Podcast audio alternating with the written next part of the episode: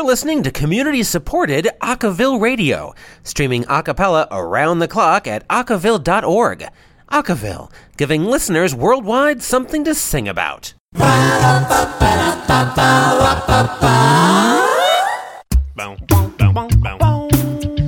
the top of the hour this hour, Home Free is wrapping up their Timeless tour, but only to go right back out on the road for their Christmas tour. This is their third annual Christmas tour. The Christmas tour kicks off on Saturday, November 24th, right after Thanksgiving at Harrah's Resort in Atlantic City, New Jersey. From there, they'll crisscross across the United States and end up in Phoenix, Arizona on Monday, December 31st. For tickets, please go to homefreemusic.com slash tour. Tickets are going fast as the show in Wausau, Wisconsin on Saturday, December 22nd is already sold out. While you're on their site, you can download or stream or watch their latest single, Finally Free.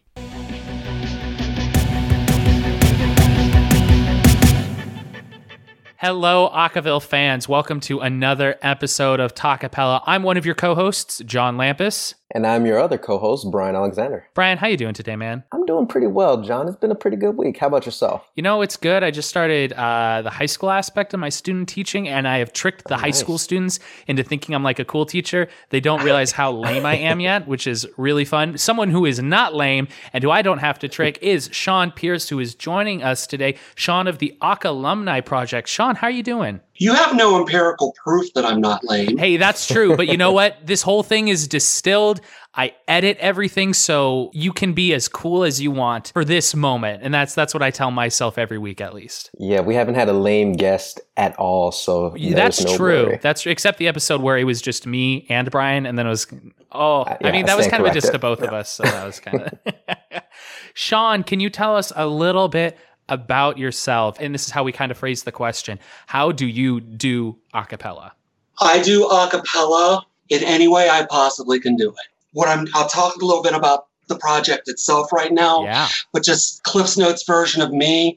I've been involved with a cappella for about for over 25 years, pushing 30. Oh, wow, that's impressive. Um, I got started at Penn State, sang with a bunch of different groups up there, both as a student and then after a student. Because at that time, Penn State had a interesting little side rule in that non-students can participate in student organizations as long as they did not hold official office. So I literally was part of the Penn State community for about eight years after I left college. Nice.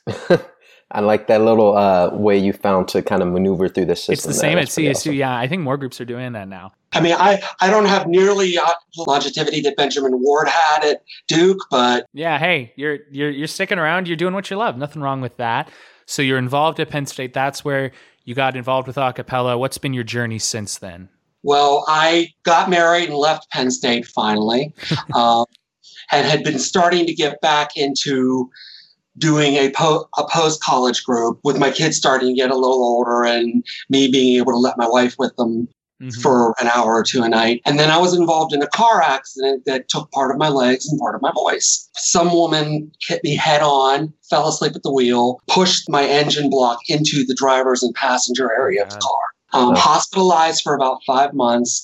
They had to do an emergency tracheotomy, seven operations on my legs, a couple operations on my esophagus, very dangerously near my vocal cords. The end result is I am able to walk, although short distances. Mhm. So that that's better than where I was. My vocal cords themselves were not terribly effective, so I can still hold pitch, but my lungs took some severe damage Ah, and thus I can't hold or project a note for much longer than a measure, which kind of makes a cappella hard. I can get by at alumni reunions with vocal percussion, mhm. with a lot of smoke and mirrors and a lot of help from the guy behind the boards. I don't embarrass myself there or anything like that, but I'm about 25% of the musician I was before the accident. Well, I think I can speak for both Brian and I when we say we're we're glad you're you know functionally we're glad you can be involved. We're glad that you are uh, you're still with us because that's um, clearly a terrifying situation, and we're, and we're just glad we can have you on the show today to just still enjoy talking about acapella and and what makes it so enjoyable. So, how did the ACA alumni project come about out of this horrific accident? How how did you move past that? How did you move forward, and how does ACA alumni tie into that? Well, the first step that I moved past it is back in 2011, I hung up a shingle for an online arranging service. Mm, yep. And that ran pretty well until they started getting a little bit tighter on on the copyright laws, and I had to stop doing that for a while. I resurfaced a couple years ago and was hired by Clear Harmonies Productions, based out of Baltimore, Maryland, Baltimore area actually, um, as a, as an on staff arranger. But I just kind of couldn't get out of not being able to create. Mhm. You can ar- Yeah. arranging is creating in and of itself, but when you're doing it for hire, once they sign the check and you hand it over, it's more or less out of your hands. yeah. So I kind of missed having that. I used to direct groups on a regular basis. I missed having that hands-on ability to do something. So a friend of mine who's actually one of the leaders of the group now, Meg Leonard, said suggested in a discussion one day, have you ever thought about having people sing their stuff remotely and do it work that way? Mhm.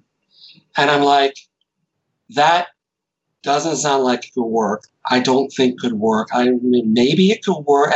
It just kind of floated around my head.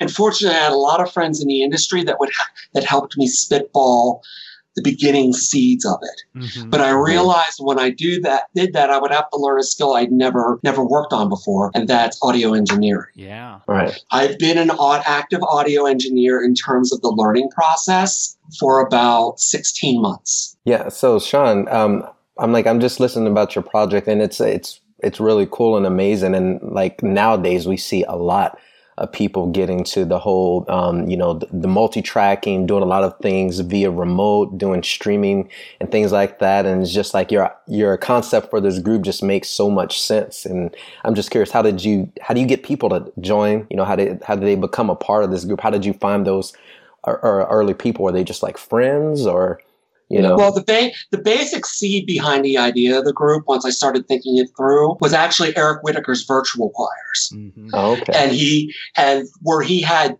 hundreds to thousands of people film themselves singing a part of their arrangement. Now, I don't have access to the technology, the production level that Eric does, so we had to do it on a bit of a smaller scale. We tell people who are interested, the first thing is we don't have an audition because my thought Okay. process is if you sang in a group in high school or college, which is a prerequisite, at some point you will pass an audition somewhere. hmm And who am I to second guess the thought process of the first group that had you sing with them? So we don't do it as an audition process. What we do have, however, is a short term training program. We give people a list of cost effective equipment that they can obtain.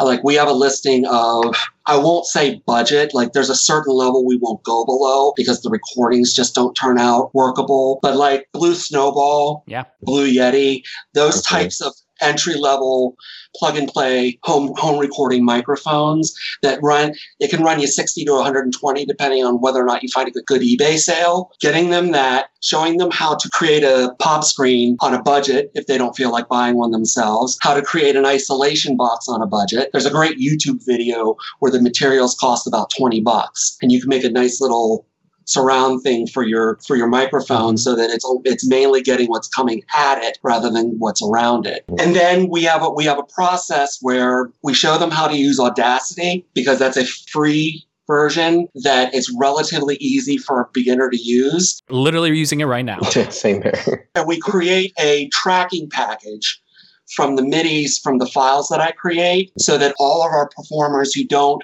have a whole lot of experience have to do is just drop that file into Audacity, record their track to their part, and export. Uh, But we have a system to make certain that they're able to do all the technical It's aspects. standardized, yeah. do. Yeah, we call it the tech check. And once they pass the tech check, then we work with them about how to record in a vacuum, how to express emotionally in a vacuum, things like that, and get them ready to actually do projects with us. Wow. So Sean, I'm like, you- you're giving us a lot. I'm like, This my mind so is much. processing this. I'm like, there's so there's so many cool things going on about this group. I, I kind of want to kind of take a step back a little bit, if you don't mind me uh, asking, and just kind of get into a little bit about the culture because you you say first off the thing that just clicked was that there's no audition for the group, and I'm just thinking back to when I was a post uh, collegiate type of uh, singer. And, you know, right after school, that would have been my first, you know, jump as to hear that this is a group you don't have to audition for.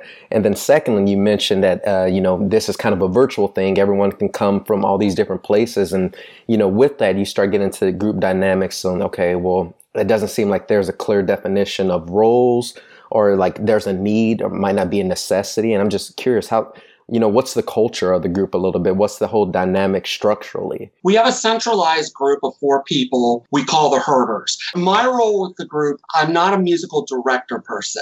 I'm what's called a project manager. What i do is my primary role is each song we record we call a project and my job is to make certain that that project runs smoothly from when the sheet music is sent out and the recording recording parts and the learning tracks to when it comes to the point where we do the comping the editing the mixing things like that. Right at this time i am the sole editor mixer in within the group. We have a friend of the group that helps us out with editing and mixing from time to time. Um, shout out to Nina Paligra, based out of Boston. But right now, that's it. So we kind of tailor our speed and how we release projects based on the workflow that we have. I'm also within that structure, next comes a project lead. That can be anyone who arranges a song or who wants to take charge of the actual creation of the of this music for the song. Sometimes that's me. We've had other people in the group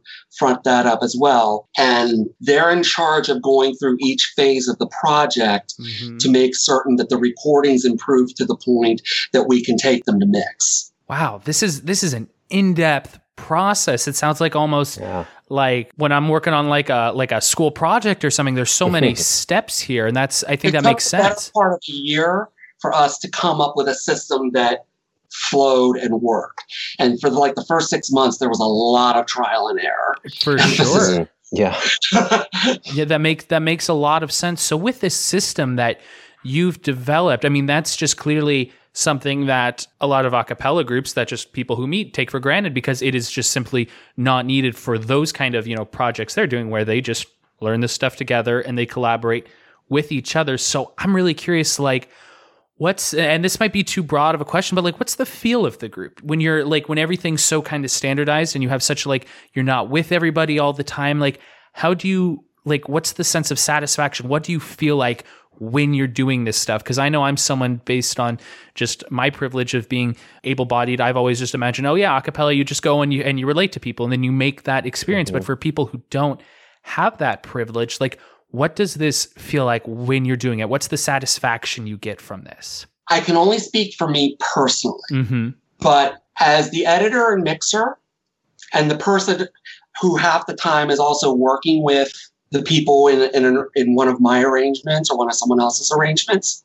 I have never had more direct control of how a song ends. That that makes a lot mm. of sense. I directed groups for many, many years and I can tell them how the song is supposed to sound. I can give them tips, work with them on notes, things like that. But at the end of the day, they're the ones that are singing it and the end result of the live performance lays on the lays at the feet of everybody that's on that stage. In this, mm-hmm. there's still a certain aspect of that because you need quality recordings to make quality recordings. But with the editing and the mixing and be able, being able to make the choices of what I want to automate into crescendos and decrescendos here, what kind of effect I want to put there. Mm-hmm it's the most hands on I have ever been in terms of the creation of a final product. And that has been as somebody who arranges to hear what the arrangement sounds like, that is an incredible blessing to me to have. That sounds so yeah. satisfying. I'm I'm currently a student teacher at a local high school for choir, and you know I'm working with groups on certain songs. I, I work with the community choir on the weekends, and so much of choir is you know, correcting and trying to communicate, I want this sound. How, what are the words I can say that will guide you towards this sound and the mm-hmm. the kind of product and the vision of the performance I have in my mind. So that seems so interesting that it's almost like they give you the raw tools and then you do almost the work and make that sound almost like a hands-on approach that just isn't really like a thing you can do. Like if Brian's singing in a group of mine, I can't get in there and like I can tell Brian, "Hey Brian, work on this or can you do this solo or can you sing this vowel?" But you're talking about control and I think that is so crazy interesting and and you say that it's it's a very satisfying enjoyable process i can speak for me and it's yes i'm assuming that the people that we have with the group that are still that are still doing this after a year are satisfied with the process as well i know a lot of them their first click to what's going on is when I send out the first rough mix mm. because then they hear it all together and then they can give feedback to me. Like do a decrescendo here, or like they're editing their own performance and the final product is like the performance. It's almost like it's a rough draft of a concert and then you're editing it. I bet that kind of helps you guys relate in like a different kind of way than other groups. Brian, what do you think of this, man? This is so cool. Yeah, I'm like, like you said, it's such a completely different and like really unique uh, concept because, like I said, so much of the energy that I get when I perform comes a lot from the rehearsals and those moments that you've had with other people to really develop and I'm I'm listening to your system of doing things, Sean, and it's just like, wow, this is it, it, works. I'm like, it's different than what I've ever done before, but hearing it out loud, the process works. And for me, I'm like, I get the whole audio part because I've, I've studied a lot of audio, and it, it, clicks at the end of the day. And I'm curious, like, uh, how many how many people are in your group, Sean? Yeah. We have an active roster at the moment of 29. Not everybody sings on every project, though. Okay. We have a core group of recorders that we can we call mentors. And their job is to be available for each project and also to help other people that aren't available for each project that are coming in or maybe having their first project to get used to get used to the idea of recording in a vacuum and how to perform when it's just you and the microphone. And it's taken a while. You have to really work with somebody coming in to get them to think differently. The actual process we've actually equate to a concept of a rehearsal. Mm-hmm. We do recordings in three phases. The first phase, it should sound like the first time you run through a song start to finish. There's going to be wrong notes, there's going to be off rhythms, the vowel shaping isn't going to be the way it's supposed to be, but it's a rough idea of where you are. Then we, we give feedback on what technicals to correct um, wrong pitches, wrong notes, et cetera, et cetera. They come through phase two with those fixes, and it should sound like a pretty good run through of the song maybe a month before the performance. And then the instructed comes more towards the music. Like by then, they should have the mechanicals down, but this is where I start using descriptors and specific ideas of how I want how, how I want the music to be made how to put the emotion into the song and things like that. And then phase three, they do triple the amount of the recordings. They re- they do one start to finish take and then a couple of segmented takes to allow me to have some freedom to comp together mm. the best line possible. It's not all that dissimilar from from a live group going into studio to record. You take yeah, it sounds very similar. several takes you do several takes in order for the engineer to pull together the best possible take of your backgrounds, your solos, things like that. I give fairly detailed tracking instructions before the project begins. I also do a video where if there's certain vowel shapes I want, I will demonstrate the vowel shapes and talk through the arrangement as if I was in the room. This process and every aspect of ALP, and this is the big, biggest thing I'm clear with about people, is that we are not a replacement for a live group. There is nothing like being in a live group and singing a cappella live. What we are, however, is a substitute. And it covers two sets of people. There's the people who have a live group that want to try something different, something that allows them to do it on their own time, things like that. And then we have the subset of people that can't be in a live group for whatever reason. Mostly it's not as extreme as my situation. Some are parents of young children who can't get out of the house for a two hour rehearsal. Some people work non traditional hours where if they work a night shift, they can't make it to rehearsal because that's when normally when people rehearse.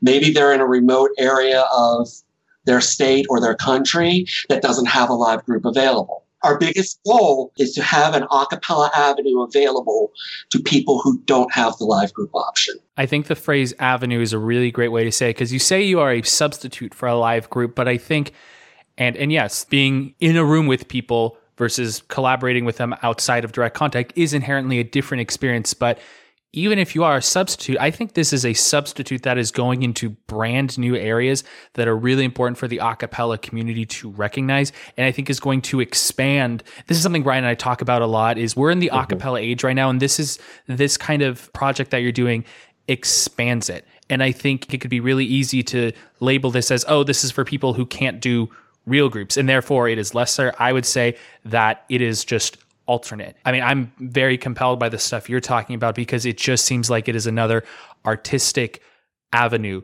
for the world of acapella to to dive into more. I think you're talking about people who can't make rehearsals, people restrictions that we all have and finding a way to bring acapella into their lives in a different way than we're used to. I think that is I think that's great. And I'm really excited to keep talking about it. We got to wrap up uh, really quick this segment because I got to pass it on over to Amanda Tran for her segment, notable coverage. But we're going to be right back here on Talkapella in just a short second. This has been John and Brian talking with Sean Pierce of ACA alumni, and we're going to be right back. You're listening to community supported Acaville Radio, streaming acapella around the clock at acaville.org. Acaville, giving listeners worldwide something to sing about.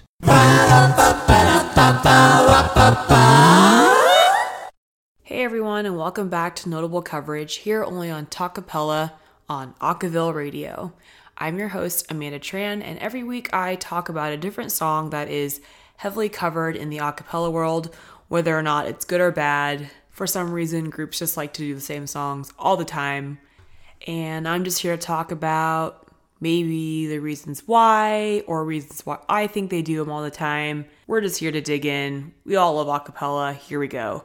This is episode 19, and we are talking about Hallelujah. Hallelujah was originally by Leonard Cohen and it came out in 1984. It did decently well on pop radio, but it did not become like a thing thing until 1994, 10 years later, when Jeff Buckley did a cover of it and that's the version that most people are familiar with. I would like to say that 2001 was the biggest Hallelujah moment because it was featured in the soundtrack of the incredible animated motion picture Shrek. Yes, you heard it right. It was on Shrek, and I feel like it has had another revival. And 17 years later, here we are in 2018, it is back again. Shrek is all over the internet, it's in memes, Smash Mouth had a moment. Smash Mouth still has a moment with All Star. We might have to talk about All Star in a separate episode. um, but yeah, Hallelujah is an incredible song. Um, it's so beautiful. And I feel like everyone who picks up a guitar plays it. And anyone who's in an a cappella group has arranged or sung some sort of version of it because of the song's memorable melody. The lyrics are beautiful it's just like it makes sense. It's a go-to song for any group that wants to have like that emotional moment in their set. Obviously, the second song if you're following the ICCA formula. Usually, I'll play a few samples here and there, and I feel like the past few episodes I haven't given you guys too many samples, but honestly speaking, even though these songs are heavily covered, I'm just have not been impressed by all these transcriptions so when we say transcription, obviously you guys know what that means because you are listening to an acapella radio station, but it just sounds exactly like the track and it's not doesn't have any like memorable or really cool moments that are different or innovative from the original version. And that's what I'm always looking for. The one the arrangements that stick out to me are the ones that are imaginative, maybe experimental, sometimes they're kind of weird, but those are the ones that are interesting because you get an idea of the group's style and their personality, as well as the a look into the arranger's creative mind when they're going in to arrange a song.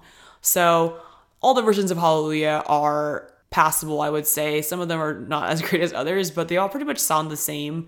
It sounds cliche, but I am going to give a shout out to Pentatonix because their version that was featured on one of their Christmas albums gets me every single time at the that ending section where they're all like belting. I like to say skrelting. It's like a scream at a belt at the same time. I feel like I've talked about this in the Sia episode. But yeah, Skrelt. It's like one of my favorite things when you scream tastefully while you're belting.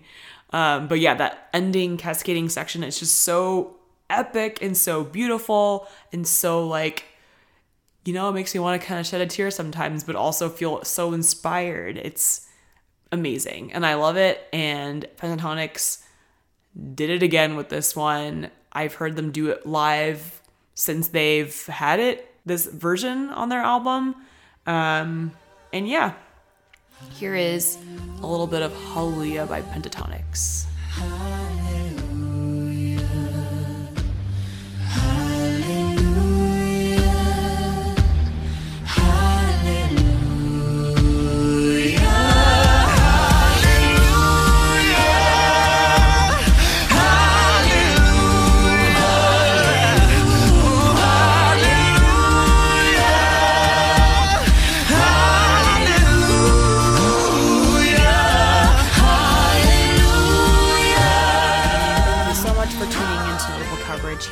Here on Acapella Radio.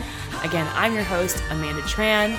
If you have any questions, comments, requests, songs that I should cover, or just any acapella related or any non acapella related thing you want to tell me, feel free to reach out. You can find me at Amanda Tran Rocks. That's at Amanda Tran, R O C K S, on every single social media platform ever, even MySpace. Just kidding, I don't check that. AOL, AIM, whatever. You can find me anywhere on the internet. I look forward to talking to you guys, and I'll see you next time. Bye. If you love acapella music, and since you're listening to this, we're guessing you probably do, and you have a little extra time on your hands, then check out our volunteer opportunities. We have a ton of opportunities posted on our website. There are some in front of the microphone if you want to be a star, or there are some behind the scenes as well, helping everything go smoothly. So check it out. Our website is acaville.com, and you can find a whole bunch of ways to help the station and help the acapella community. Welcome back, everyone, to Talkapella. And we're back on the show, and uh, man, we've been having a really cool and unique conversation today with Sean Pierce of Alumni.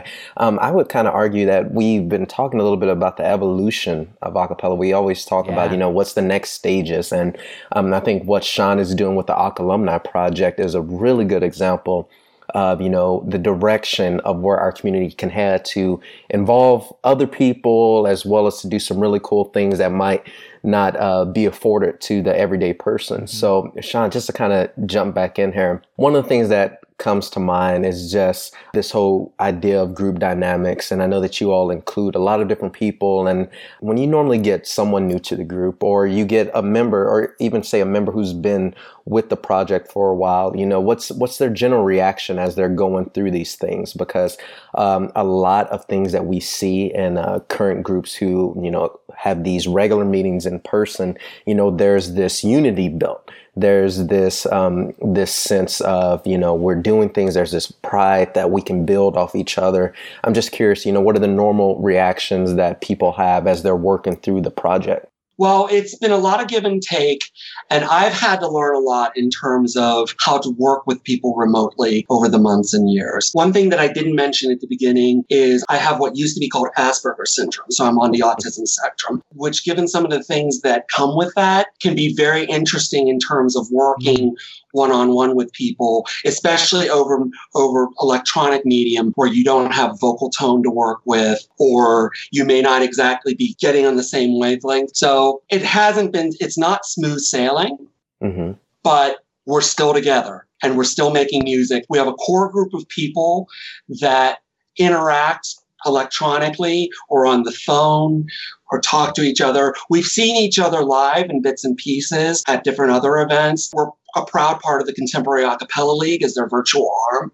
And we went nice. to a recent retreat there. A couple of our members met up there and met with some other people in Cal. So it's not that we just kind of sit in our rooms, record, and move on with life. We mm-hmm. are interacting in fun ways. I mean, We have a private Facebook group where we talk about this, that, and the other thing, what's going on with our lives, music, things of that nature. We have a Slack channel where we tr- we're starting to try to get more back and forth going on with that. We've even played Cards Against Humanity together online, which is always interesting. I think this is so so cool because what you're kind of showing is how I mean the ACA Alumni Project is proof of how relationships can be built in 2018. Uh, fun fact: I have never met Brian in person. He came on. I posted in the CASA Facebook group like, "Hey, I want guests." Brian came on for two episodes. Then a few months later, I was like, you know, I need a co-host, and Brian was the one who I wanted to ask. And we have now done, I think, like about 15 episodes together since he's come on, and we've formed a good friendship and, and we have a professional personal relationship based on our shared love of acapella and this is an example of how you do that what you're doing sean in a group setting like you couldn't mm-hmm. do this stuff 20 years ago. And it's so no. cool that I can have this relationship with Brian and we can talk about acapella and you can have this relationship with other people and you can make acapella. And I think this is just another example of people finding like new, almost kind of wrinkles in how they can quote unquote do acapella. And that's so cool because it, it's frankly, it seems very cutting edge. And I think you should be mm. really proud of that because it is redefining what an acapella group can do and also how an acapella group can exist, if that makes sense. Because if this was just, you know, and I love the virtual choir by Eric Whitacre, but and it was designed in a way that you know the people submitting they they're not all friends with each other. The whole thing is like it's a mm-hmm. mass kind of gathering of vocal parts and recordings. But the fact that you've created a community, even though you don't constantly see each other, I think is is it it just seems very modern, and I think it's pretty heartwarming especially for people who again maybe they just live somewhere and they don't live by their friends. And now they have this avenue through something you created to have these bonds with people. And i think that's something to be proud of and it's something the acapella community should look at because it's another way that we can expand and bring people in. John you, you brought it up perfectly and tied it into what i was thinking. I was like thinking a lot of times people ask you know what makes acapella different. And I think this Alumni Project is an example of that because there's like this dynamic that it, our art form draws people together over long stretches. I'm like, yeah, people have done this whole, you know, like I said, multi tracks with, you know, instrumentations and they, they can do all that, but there's nothing quite like I've seen with Alumni taking place in any other kind of um, performance space. And yeah. so it's uh, it's another layer to you know what why I love this this genre at the end of the day. So that that that was just perfect. I just wanted to add that yeah, man. to it. Well, the core the core of why we work is because the starting people that came in loved acapella in college, loved singing it, missed it. Mm-hmm. That's where our core is drawn from is people who live for this. I mean, not necessarily as a career, but as a passion. And that makes sense that you can get the passionate people all together that way. That they want to, that they want to do, but just simply don't necessarily have all the tools necessary necessarily where they are. Yeah, and and that makes so much sense because I'm thinking about um, you know people who do these kind of performance things throughout college. You know, if you normally, from what I've seen, is if you have someone who is really big into you know the choral uh, music space, you know they normally go off after they they're done performing and they go teach. A lot of times those are music majors or if you get you know instrument instrumentalists you know they go off and you know they make a career out of it a cappella a lot of people aren't in it to you know make a, a you know a living off of it, but there's still that passion to want to continue doing it, which is why there's such a need for something like this. And so I'm like, I, I hope it just continues to, you know, keep going and keep getting bigger and bigger. And so that, no, that's awesome. And nothing wrong with me switching gears a little bit. But I, I did want to kind of bring a little bit more personally back to, to you, Sean. Um, and so I know we talked a little bit about, you know, disabilities within acapella, uh, you know, involving you. And, you know, I've seen a lot more and more groups. One of the things I actually love about acapella is that it is a very inclusive community. It's wonderful that if you can sing and you you have a desire and a group is looking for you, there's a really good chance that you can make a group. And I've seen tons of videos where I've, I've seen people who might have some, some kind of disability. They're in groups and it doesn't stop them. It keeps pushing them forward and propelling groups. And, you know, how, how do you kind of deal with that? How, what were your experiences I've run into it here and there. I've always been of a mind that as long as you've got a voice to sing with, everything else is just kind of part of the visual package. And unfortunately, mass media puts a lot more emphasis on the visual mm-hmm. more so than the musical. But if you look back through history, there were a number of blues artists that had disabilities. Blind fill in the blank here, where the five the blind boys of Alabama is a great example. Mm-hmm. Teddy Pendergrass, paralyzed from the neck down. Yeah. But he still went on stage with a headset mic and a wheelchair and brought the house down for many, many years after that accident. It's all about passion and how much you want to have that feeling in your life. Everything that I'm doing right now, the learning, the learning how to edit, to mix, arranging things like that. Do I miss singing? Yeah, of course I do. The idea behind a passion is to make that passion be part of what you do in your everyday life by any means possible and I've there's a group called Project Philly, Project Philly, based out of Philadelphia. That's an adult post group. There was they had a member that was blind in there. I've seen other areas, even if they're like on crutches for like short term, they're mm-hmm. still on stage. They don't tell them do not take the stage. Yeah. So yeah, you are right. Acapella in and of itself generally is very inclusive of different disabilities to a certain extent different ages things of that nature. And that's a great that's a great thing to have and it does help us in bringing people back into their passion wherever they are. Totally. Do you think there is anything more the acapella community can be doing to be more accessible for individuals living with disabilities? I think one of the biggest things is to have more avenues of groups that aren't trying to be the next Pentatonix, so to speak. We hmm. call ourselves proud amateurs, and we come from a wide. Our oldest member is over 50. I'm close, but I'm not there yet. And we have some members in our 20s, a lot of parents, especially parents of young kids, divorced people, people from all different walks of life. We may not be putting out the best pure music out there, but we're doing our thing, we're having fun doing it, and we present a good product. And for us, that's enough. And I think where acapella has gone, where you see all these five person or six person groups putting out level high ear up, up to your up to your forehead of great music, it can be intimidating sometimes for the person who doesn't doesn't feel like they're up there enough to be able to hold their own part in a six person group. There isn't a part of Cal's mission is to create groups that keep your love of singing going forward. But even in Cal, a number of the groups are six to eight or six to eight people by design. And that's and that's great. They're not they don't have designs on being the next on being the next um, Philharmonic or anything like that. They're just having fun with it. But I wish there were more college size post college groups, you mm-hmm. know, where they where they have 12 to 18 members, um, where people can just go and do their thing.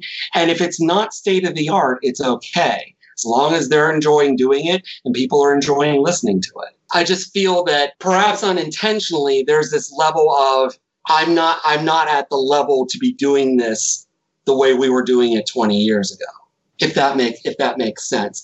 And especially if you're over 30, it's not particularly encouraging in terms of what new groups are looking for out there. Especially in terms of professionally, um, 18 to 27 is a thing.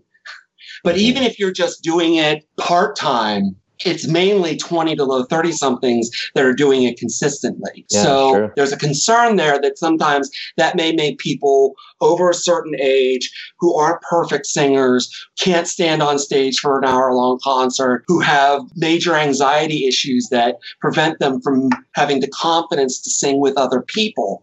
All these things, they don't feel like they can do it. I want to be the group for everyone else. Yeah, and I think that's super important that, and you're bringing, mm-hmm. you're talking about this idea of limitations with acapella. And I, I, think back to a lot of, that's a lot of how a lot of college groups start and form is because there was something that was lacking. um, on at their campus, or you know they didn't get into it, or you know the ups the other side to that is just a lot of people there wasn't something offered for them, and I think it's super important in an age where we have like Pentatonix or um, you know straight no chasers or, or swingles that are super super cool, super talented groups. There there aren't people that are there are people that are aren't looking for the same exact thing. It's it's in the similar vein how a lot of kids going to college and who have an interest in acapella and they're not looking for a competitive acapella group. They're looking for an outlet more than anything else. And, you know, it doesn't have to be this high complex thing. They just want to sing just for the sake of it. And I think it's really important to uh, not only us as a community, but to the listeners out there, yeah. that we give them that um, that diversity in regards to what their ear picks up and what their ears hear, because you never know, you know, how what fascinate what might fascinate someone because yep. there are times when I'm really of a purist standpoint and I'm like, oh, I want the acapella that's not pre- super produced and I just want to hear the voices and I'm okay with a, a bit of minor flaws because that feels raw, that feels um, that fills me up. That that really lights a fire within me. And then there are other times where, you know, I want the really super cool um, produced drums at the end of the day. So I think I think it's super important that we have that that spectrum of different groups. It's there's room in the culture for Pentatonix, and there's room in the culture for the persuasions, and yeah. every point in between. That's exactly. That's a. I mean, if you ever listen it. to the persuasions, they are not the most technically tight group in, in the world, but man, do you hear that passion. Yeah. Mm-hmm. I mean, Brian, you pretty much said everything, but if we can give listeners that full spectrum, that full like acapella diet of everything in between, mm-hmm. there's a better chance something in there will appeal to them. And Sean, what ACA alumni is doing, I think, is is a key part of that spectrum. Maybe there's someone who think who is an okay singer, but they have crippling anxiety, or they just they they like singing, but they don't want to get up there and perform. This is an avenue now for them where they can record in their own space and still get that satisfaction of seeing a finished product without having to necessarily put themselves in that space that might not feel completely comfortable for them. So it's it's creating as many opportunities as we can. And the result will be that mm-hmm. acapella will not only get better, but it's also going to get bigger. Because, like you said, Brian, more people are going to find their little part of acapella. There are people who love barbershop who don't like contemporary acapella. What if we like just yeah. didn't have barbershop? Then we would not have so many awesome voices and so much awesome music and so many great personalities. So, with what Sean's doing with ACA alumni, now that is just one more facet that someone can hook onto. And it's just going to expand. And I think these kind of outside of the box projects and ideas that like what Sean's doing with ACA alumni are the things that are going to help transition us from the acapella boom into an acapella age. Because we've been in this boom since you know I think like basically like 2008 you know pentatonic straight no chaser sing off pitch perfect glee all that mm-hmm. stuff. But it's still sustaining. And I think we're at a point where we're kind of looking inward and saying well what can we do differently? Rather than like what's the next big thing it's more like what's the next little thing that could potentially get one more person involved in the art form. And I think this kind of out of the box thinking is exactly what the acapella community needs to get bigger, to get better, and to be more satisfying and more open to people of all abilities and all skill levels. Yeah, and I, I, agree, John. I think you don't have to reinvent the wheel; you just have to find a different use for it. You know. Mm, I like that. Did you come up with that? Yeah. I think I, I think oh, I might have. Man, I, I like that. that. I really like that. Uh, yeah. We got to take one more quick break, but man, I am going to use that metaphor in like my teaching one day, and i am just going to completely take credit for it. Uh, and everyone's going to think I'm, I'm as wise as the great Brian Alexander. Sean, oh, thanks so much for coming with us today and talking about this. Let's take one more quick break. We're going to pass it on over to Erin McCullough of Across the Pond, our UK uh, correspondent, as I like to call her. And then we're going to be right back here on Talkapella. You're listening to community supported Acaville Radio, streaming acapella around the clock at acaville.org. Acaville, where vocal music is our forte.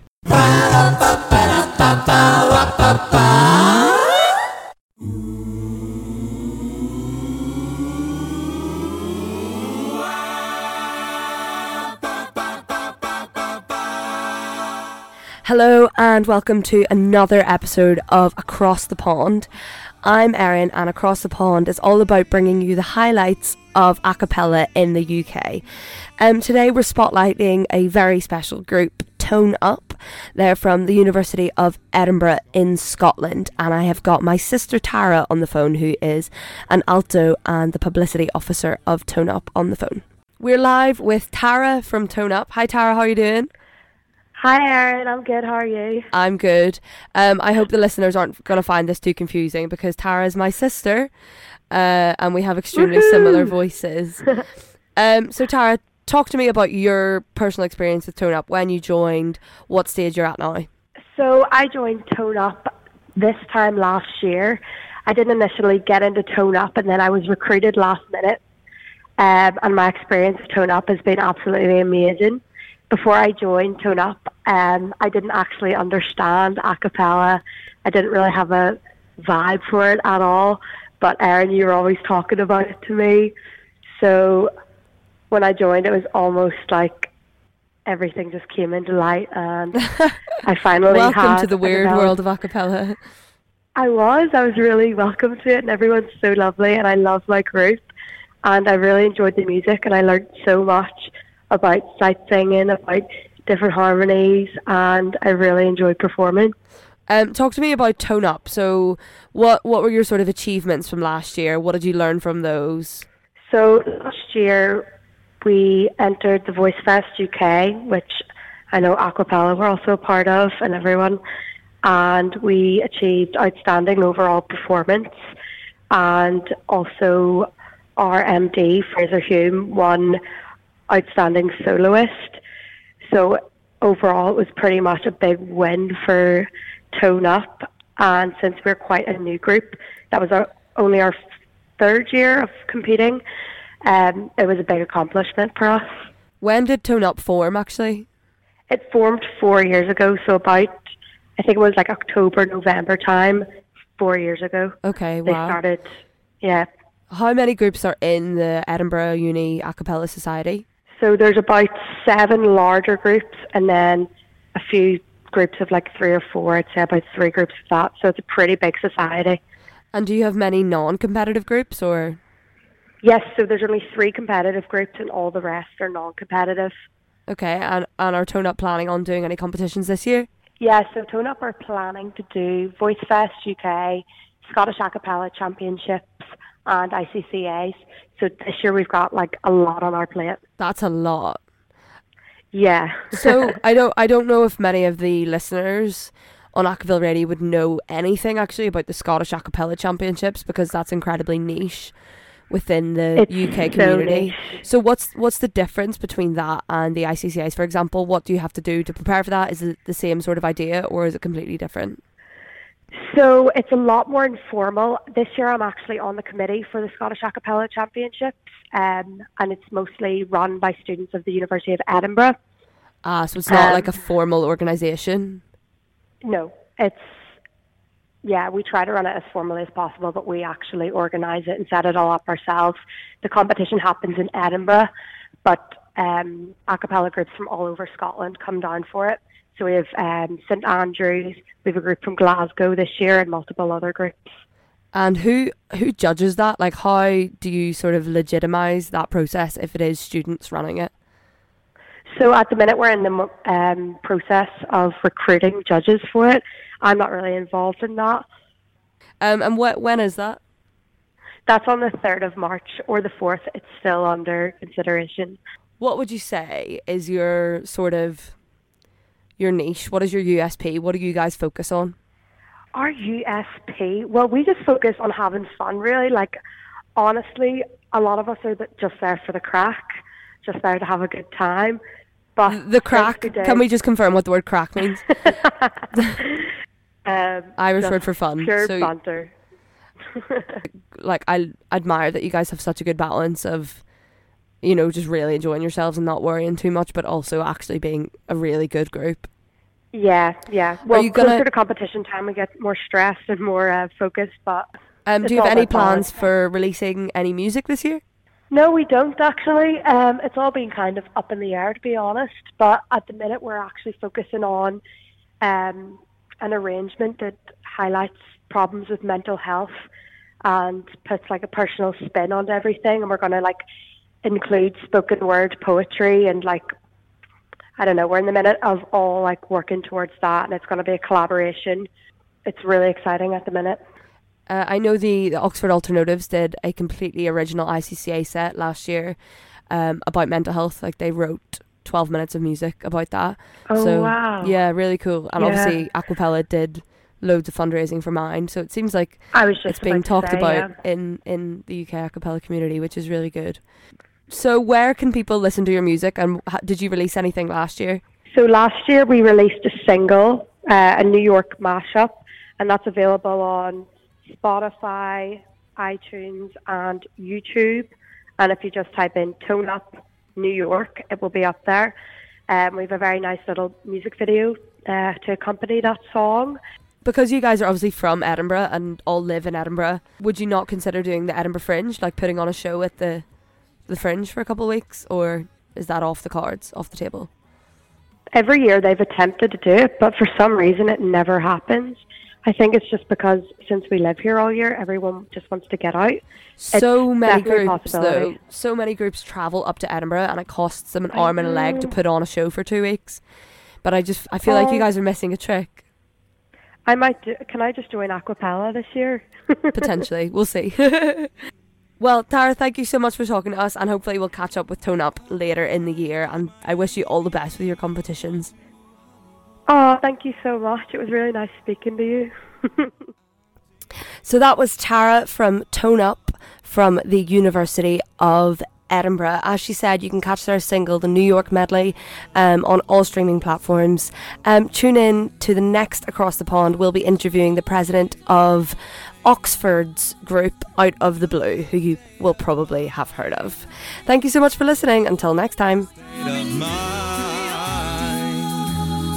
I can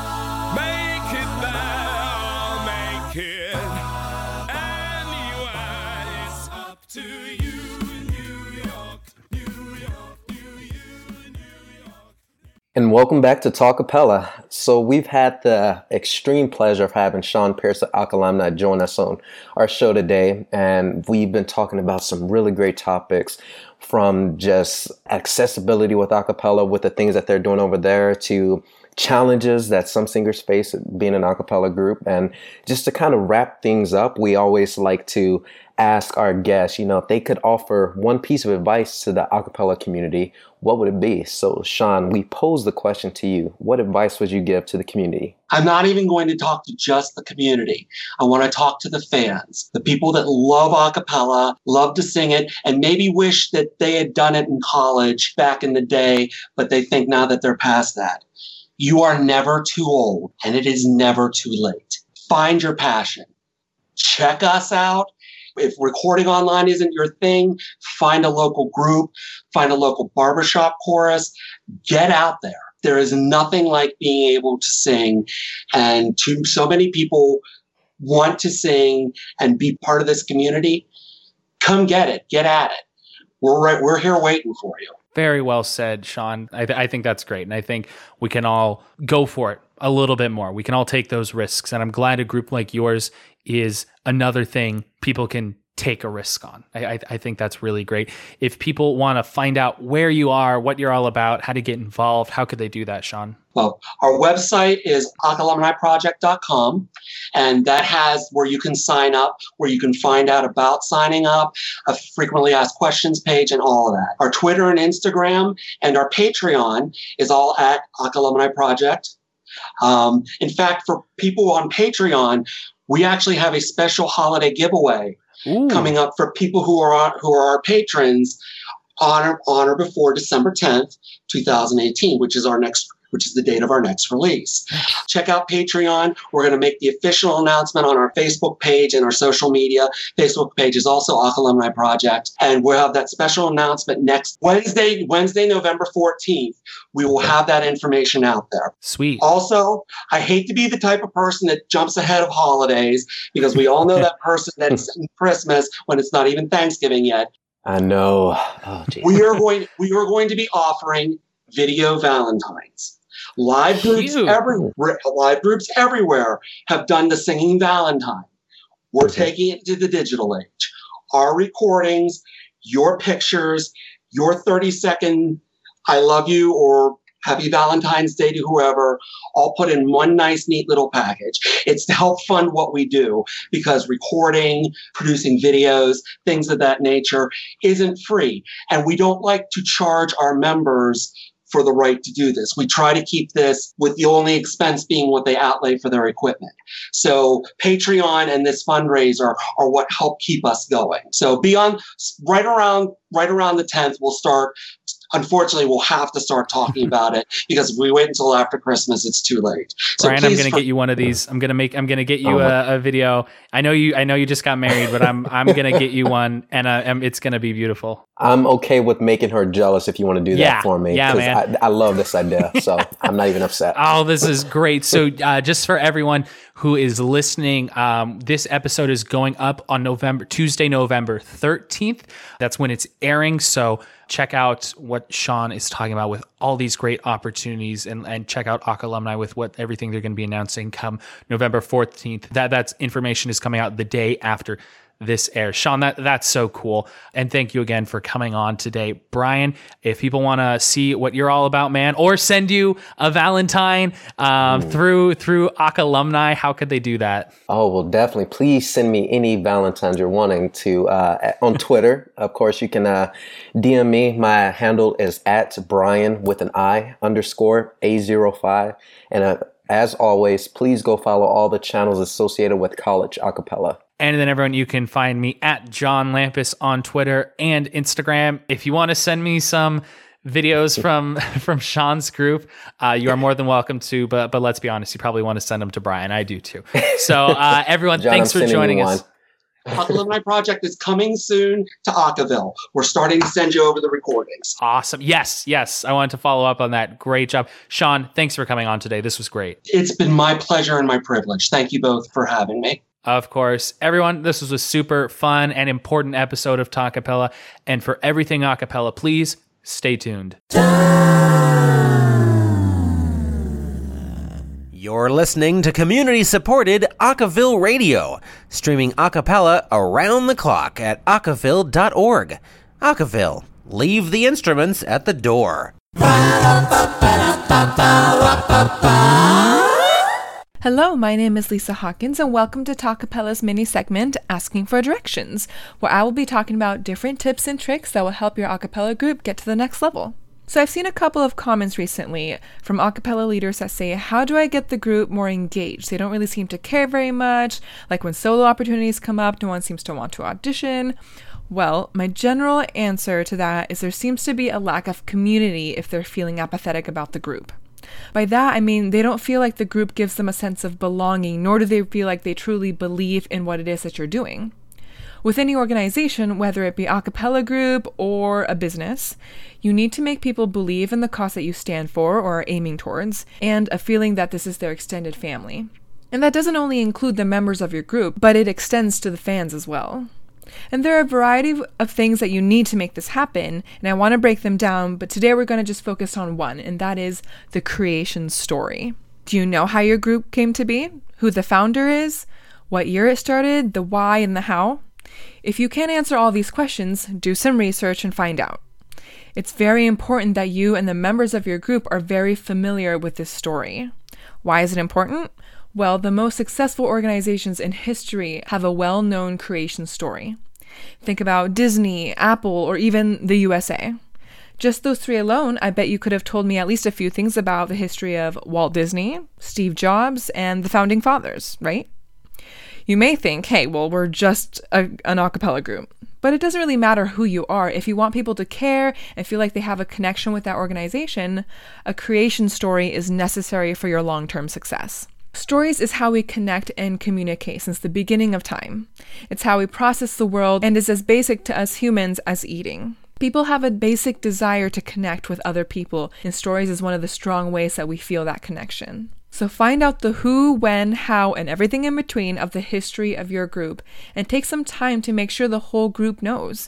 If one of the original members, or even better, the actual founder, is nearby, reach out to them and see if they would like to come to one of your rehearsals and talk about the group and some of the history and their time in the group.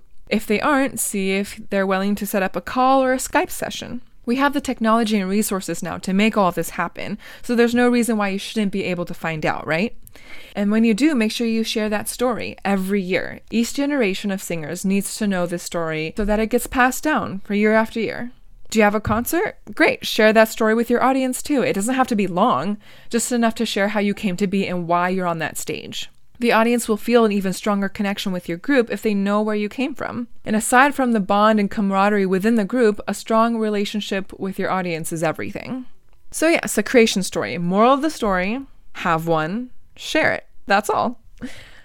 And I'll keep sharing more ways to build a community, both inside and outside of your group. So tune in next week. But if you have specific questions, I would love to hear them. So you can post them on Acaville's social media sites, or you can reach out to me personally on Facebook or Instagram. Again, my name is Lisa Hawkins, and thanks for joining me on this week's mini segment of Asking for Directions.